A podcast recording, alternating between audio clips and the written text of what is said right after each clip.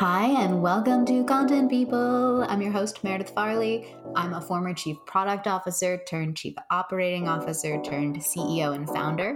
My agency is called Medbury. At Medbury, we work with founders, execs, and companies who want to tell their stories and grow. But Content People is not about me or Medbury. It's about the creative leaders and professionals that we interview every week. We'll delve into their journeys, unpack their insights, and ask them for practical advice. If you like it, please rate and subscribe. Let's get started.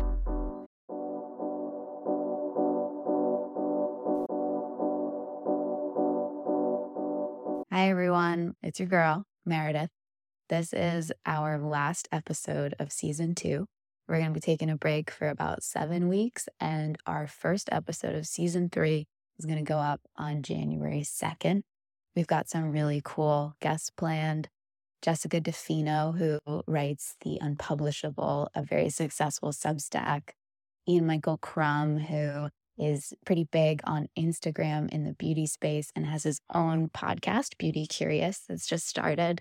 Cameron Armstrong, who is the founder of Kitty and Vibe, a very cool swimwear company that's doing innovative, very engaging things on Instagram, and a lot more. I think it's going to be a really fun season. I'm excited to talk to some of these folks and share these eps with you guys.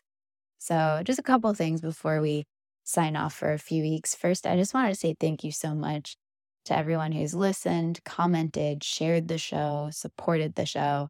It's been so meaningful, and it's been really cool to feel like something that's a fun project for me that I hope is helpful is resonating with some folks. Just thank you guys all so much. If you want to stay in touch over the next few weeks, we're going to keep doing weekly sends of the newsletter. I'll put the Substack link in the show notes. It's a once-a-week send. It goes out on Tuesdays, and it's a really short little roundup of interesting links relevant to some of the stuff we talk about on the show and calling out one particular episode. You can also follow us on Instagram at Content People Pod. We're just getting our legs, our Instagram legs, that is. But I think we're going to get going over there. And if you've been enjoying following the show, I would recommend subscribing. That way you'll get a little reminder ping when we're back in January. And it really helps show numbers. It helps the show grow. If you're feeling generous, I would ask for a 5-star rating or a review if you feel like if you'd like to. Those things really do help the show grow. And I think that's it. We've got an amazing episode with Cydnee DeToy coming up. I think you guys are going to really like this one. Cydnee is a career and empowerment coach who focuses on supporting millennial women who are dealing with burnout, boundaries, and finding careers that feel really aligned with the life that they want to live. It was really fun to talk with Cydnee, and we really get in the weeds on LinkedIn. Cydnee made about $25,000 in her first 8 weeks and has built out almost a full book of business all through LinkedIn. So if you're a founder or someone who's dipping your toes in the LinkedIn space, I think and hope this one might be helpful. And yeah, I'll let you get into it. Also, I'll put my email in the show notes as well, meredith@medburyagency.com. If you want to shoot me a note, if you have questions, if you have ideas or suggestions for season 3, just hit me up. All right. Thank you guys. I'll talk to you soon, and I hope you enjoy the episode. Bye. Cydnee, thank you so much for doing this. I'm so excited to have this conversation with you. For folks who don't know you, could you share a little bit about who you are and what you do? Yeah, absolutely. It's so great to be here. My new favorite podcast. So honored to be with you, Meredith, and talking to everyone. So my name is Cydnee DeToy. I am a career and empowerment coach. I help ambitious millennial women redefine their relationship with work and create a career and life on their own terms. And essentially, working with clients to create a life that feels as good as their resume. I love that. That's such a great goal. You're so passionate about coaching, and you shared a lot about your journey with boundaries and burnout. I should say you shared it on LinkedIn, where you and I first connected and met. Shout out LinkedIn. We'll come back to that later. Sure did. But burnout, it can manifest in so many different ways. I'm really curious to know how you would define it. I think defining burnout is first really important to understand what the drivers of burnout are. And I think there's this really common misperception that high volume of work equals burnout. And if you're working 80 hours a week, you will burn out. The only people who burnt out are the people who are working 80 hours a week. But in my work with clients, I found that the drivers are so much more varied, and there's sometimes a lot of external things going on. There is this high workload, you're in a really toxic environment, or you're just in a role or a function that just doesn't fit you. You're doing something that feels really tiring or draining or exhausting. And oftentimes there is some internal stuff going on. So people, and my clients especially, have tied their identity and their self-worth to work. And so everything feels a little bit more personal and weighty. Folks have boundaries, which can lead to burnout. And so because the drivers are so varied, the way that burnout manifests in people is so varied. And it can be a mix of extreme fatigue, extreme irritability. It can spill into your personal life and the way that you're showing up in your relationships and with your family, your partner, your friends. And then I would say, to answer your question, burnout is usually this feeling of just extreme depletion and having a really deep desire and knowing that you need to change something, but a feeling of helplessness and directionlessness about what that change. Let me say that back, because it feels like a spot on definition I haven't heard. So it is a feeling of depletion, like significant depletion. Mm-hmm. The second bit is a knowing that this cannot go on this way, like this has to change. But the third is, I don't know how, I cannot see a way to change this. Is that kind of the three-pronged?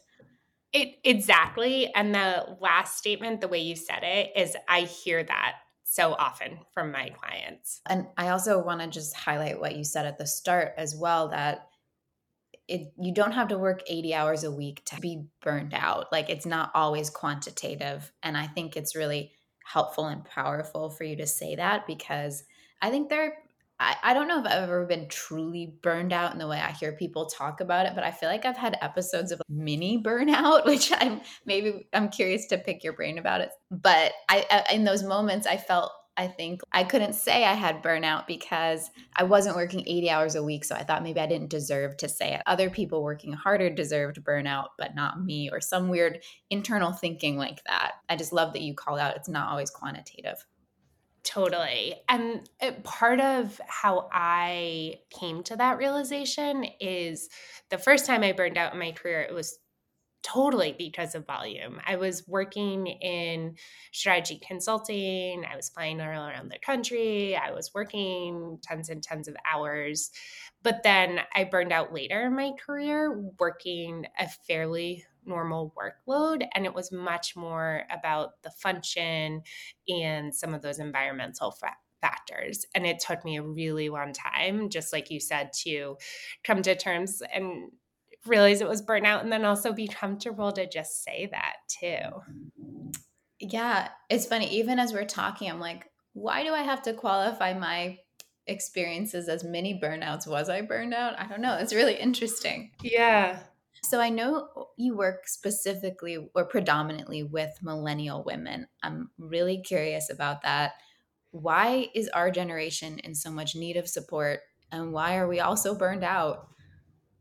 Yeah, this is a complex and meaty question. And I have written some content on this exact question that shares the 8 reasons millennial women are burnt out. So I know we don't have that much time today, so I'll try to hit the highlights. So somehow and along the way, our generation just started investing so much more of our identity and our energy and commitment into our jobs. We were told that work was supposed to be meaningful. And if we really leaned in, we would have this magical, transcendent experience through work. We also have grown up as smartphones and technology have grown up. And so as we entered the workplace, there's been this super speeding of connectivity that has just eroded all boundaries and ability to ever be disconnected for work. And I feel like that has happened so organically and almost unconsciously for our entire generation. And there's never been this collective pause or moment to think about the implications. We, at the start of our career, all of a sudden smartphones were a thing, and we started to be able to check our email on our phones in off hours. And then fast forward a couple years, and all of a sudden you have Slack, so you can message your team all the time from your phone while you're at the dog park. And so there's these dynamics that define us as millennials. And then there's these dynamics that define us as women. And so I'm not the first person ever to talk about good girl conditioning, but it's a real thing where we as women have been raised to make people comfortable, to be nice, to place value on being liked. And so when we get into a work context, it makes it hard to set boundaries, to say no. We have also, I don't know what it is about women, but we are just so confident. We can't drop a single ball. We will always get the work done, and we will get the work done with excellence. And then lastly, we're operating in this post-lean in Sheryl Sandberg era where I think our generation charged into the workforce, and there was true-ish gender equity for the first time. There were all these powerful female leaders who were doing it all. So I think we thought that we could do it all if we just worked hard enough, if we just leaned in. And it's been so much more complicated and harder than that. It's really this complex knot of the things that define us as millennials combined with the things that define us as women that make a burnout epidemic for millennial women right now. No, thank you. I wonder in 100 years how historians will look back on this time, maybe through a feminist lens. I feel like you just really highlighted some things I hadn't thought of in relation to each other in a really thoughtful way. I'm curious, do you think there ever is a time in one's life where it's okay for them to hustle? And even hustle, I'm like, what do I mean by this question? What is, how does one define hustle? Maybe prioritizing a particular project or goal and going a little too hard in the paint in a way that you are aware of. I love that definition. We should write that down somewhere. So my answer is yes, absolutely. And I haven't quite figured out how to master my messaging yet, but I think there's this common misperception that stepping back from burnout, curing burnout, means stepping off the corporate ladder and moving to a 9-to-5 job with probably not a ton of upward mobility. But what I really want it to mean, and what I found with my clients, is it's moving to a different ladder and still very much wanting to have a rewarding professional career, upward opportunities, growth opportunities, financial abundance, but really doing it in a way that feels healthy, both in terms of the ways in which we work and then the ways in which we think about and we relate to work. I think the sweet spot, the magic, is when you can get to a place where you are so ready to hustle, but your hustle is motivated by your passion and your desire to make an impact versus being motivated out of obligation or fear or because someone told you that this was the right thing to do to advance your career. And as an example, I would say I'm hustling right now to build my business, and it just feels so different than previous points in my life where I was hustling in a role, a context that just wasn't right for me. I love that. I feel like you said so many great things there. And it's, as you're talking about it, I feel like it's almost like an energetic definition. It's from a fueled place, even though you can be totally spent and tired at the end of the day or week, it has a different feeling than if it's energetically coming from a place of fear and depletion too. The word fuel is such a good way to describe it. Absolutely. You have so many amazing insights on these topics, and I know it's because you're passionate about them, but you work with a lot of women on a daily basis on what we're talking about right now. Could you paint a picture of what it's like to work with you? Yeah, absolutely. I have been thinking about this a lot recently because I have Altern described working with me as a coaching boot camp or coaching hug, kind of depending on what my client needs, what's going to resonate with them. But I think where I've landed is it's really a coaching intensive. And what it's like to work with me, and I think the things that define me as a coach are I will lovingly challenge and hold my clients accountable. So we are going to make big changes and take action to move you forward. So as soon as you step into my orbit, you can be ensured that will happen. I also will help you build the absolute conviction, belief, and trust in what you want to do next so that you feel so empowered to go after it. And there's no other potential path. And then lastly, really, really good listener. And I use that when I'm coaching to help my clients see, or I should say hear and uncover things that they may not have realized about themselves or thought about as options before. Is your coaching currently one-to-ones or group coaching or a mix? It is a mix. So I offer one-to-one coaching and then group coaching. I have a group coaching program right now that is focused specifically on burnout called Burnout Breakthrough. And it's helping women go through the journey of resetting, redefining the relationship with work, and then also figuring out what's next. And so one-on-one coaching happens all the time, group program, next one will be launching this winter.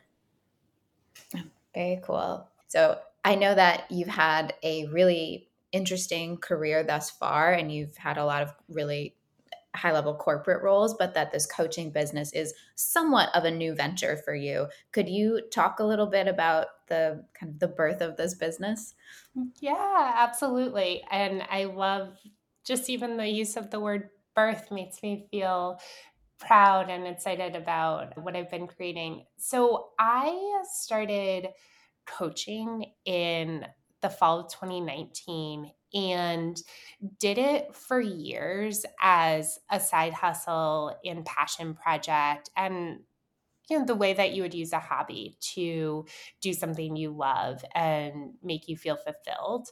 And then I, over the course of 2022, started to build more and more conviction that coaching was really what I was meant to do with my life, truly my life purpose. And at the same time, I was getting more and more burnt out at my job. So decided to really take a leap of faith. And at the end of 2022, made the decision to leave my full-time job, executive level role, to start coaching full-time, and really started to start building my business this summer in early July.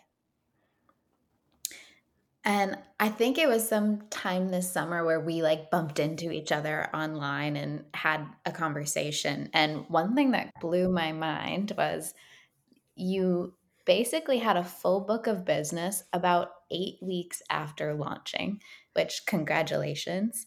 And I know that LinkedIn played a really huge role in that.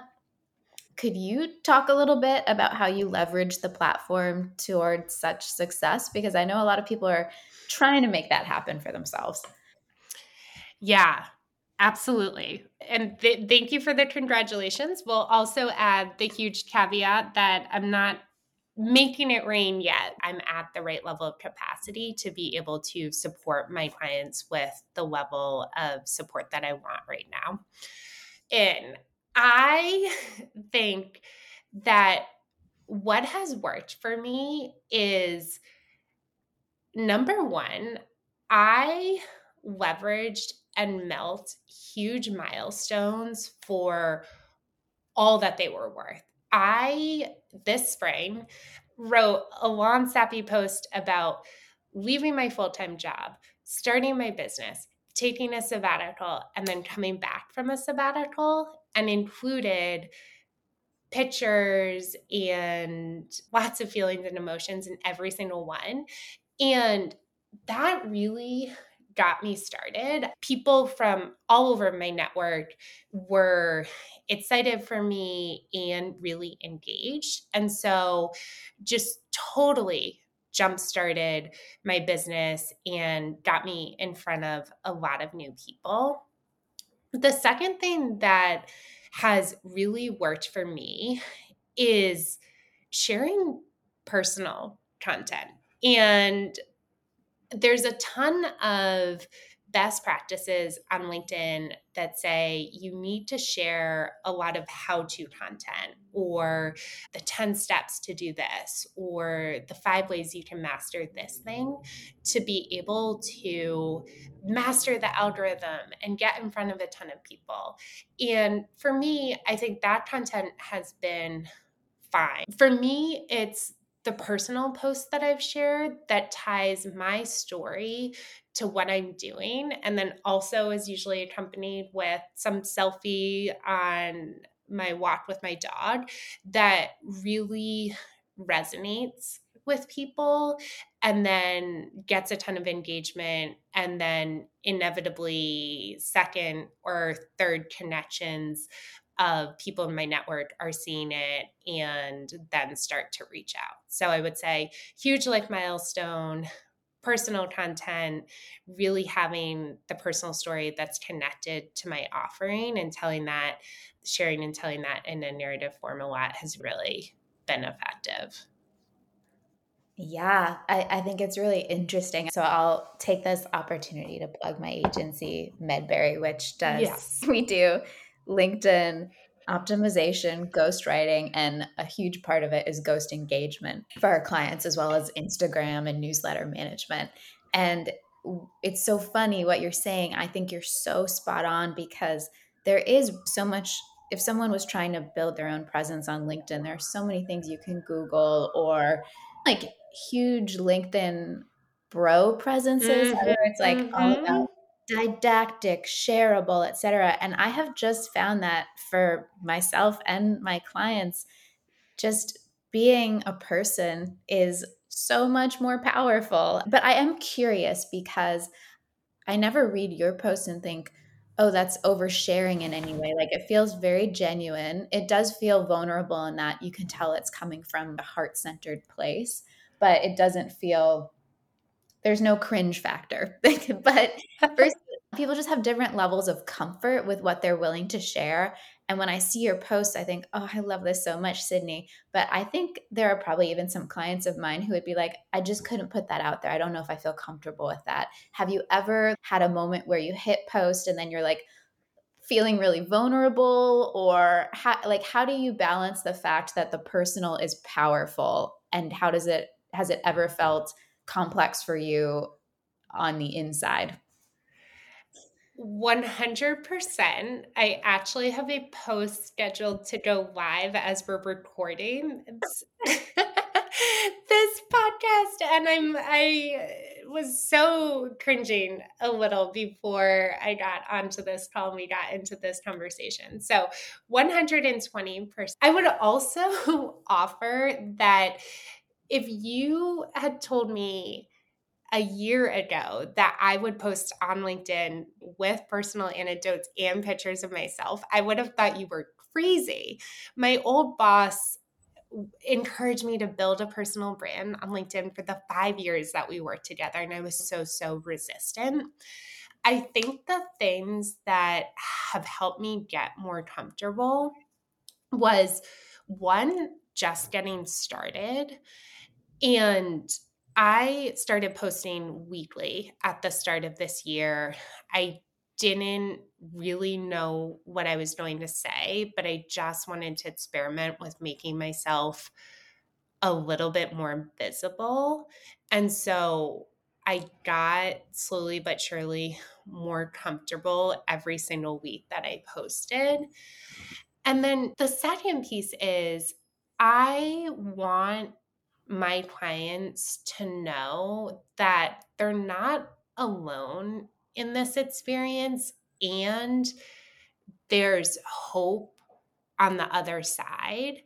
And so sharing my personal story is a way for them, for me to connect with them, and then them also hopefully to feel a little comfort and optimism.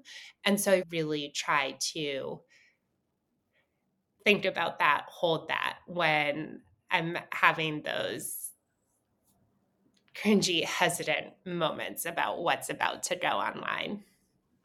Thinking of how it's like in service of your clients and your prospective clients, and that helps give you like a little bit of maybe motivation or bravery for it. Yeah. Yep. And then just it's almost like exposure therapy. That's all I can say. It just gets easier with time. It's so funny. I think I've had that same thought. There is exposure therapy for posting online, and it's something that for me was a big hurdle too. And now I love it. Like I love posting on LinkedIn, and it's so powerful. It can do so much for you. And similarly, I'm like, why did I wait so long? I've gotten so many opportunities and relationships out of this. I think, oh, if I'd been doing this for the last 10 years, who knows what would have happened. I know. Can you imagine? Totally. When it comes to LinkedIn, I feel people will often say, I do it myself too. I reference the community, the opportunities, the relationships. In a more tangible way, do you have a sense of the return on time that the platform has provided your business? Yeah, absolutely. So for me, the first 2 months of my business, I booked $25,000 in revenue from LinkedIn, and it came from two places. So $15,000 was from totally cold outreach. So people I wasn't even necessarily connected with or had connected with once. And then about $10,000 from people who were in my network. So old classmates, old colleagues who found out what I was doing and was interested in it. And yeah, like real tangible money, $25,000 for in exchange for posting on LinkedIn every day, I think is pretty good return, at least for me. And excited to see what that trend looks like over the next several months too. Yeah. If you extrapolate those 8 weeks over, that's $125K a year just from LinkedIn. That's pretty worthwhile, I think. Yeah. Knock on wood. Yeah. Talk to me in a year, but I hope so. Yeah. For folks who want to find you or potentially work with you, how can they follow along and get in touch? LinkedIn, obviously. We'll put your LinkedIn in the notes, and I'm going to go check right after this and be like, what is this post that you were afraid to put up? Yeah, we'll see. Holding my breath to see how it's doing. So follow me on LinkedIn. I post there 5 days a week. It's a mix of how-to content around beating burnout, creating a fulfilling career, and then also lots of personal reflections from my own journey, selfies with my dog. And the other place is my newsletter. It's basically the double click on what I share on LinkedIn, get a lot more into detail on my own personal journey, how I made decisions, juicy topics like how breaking up with my long-term partner allowed me to figure out what I wanted to do with my career long-term. So it's a juicy nugget that drops into inboxes every 2 weeks. So would love to connect with you on LinkedIn and via newsletter. Both of those will be in our show notes. I highly recommend Cydnee's newsletter too. And Cydnee, is there anything that I didn't ask that you wish I had, or anything else you just want to say? I would just a plus one for what you said about the opportunities that LinkedIn can create. I just think it's a pretty amazing corner of the internet, and so would love to encourage anyone who's listening today to spend a little bit more time on there, maybe not more social media time, but redirect some time from your other social media platforms to LinkedIn. And if you feel like you have something to say, just start sharing it. People will be cheering you on. Yeah, I second that. Well, thank you so much, Cydnee. It was so wonderful to chat with you. This was really fun, and I'm grateful for your time. Thank you. Thanks, Meredith. Thanks for having me. All right, folks, I hope that you enjoyed that episode. Thank you so much for listening. If you liked it, please subscribe or review us. And if you want to check out our newsletter, Content People, it is in the show notes. See you next time. Bye.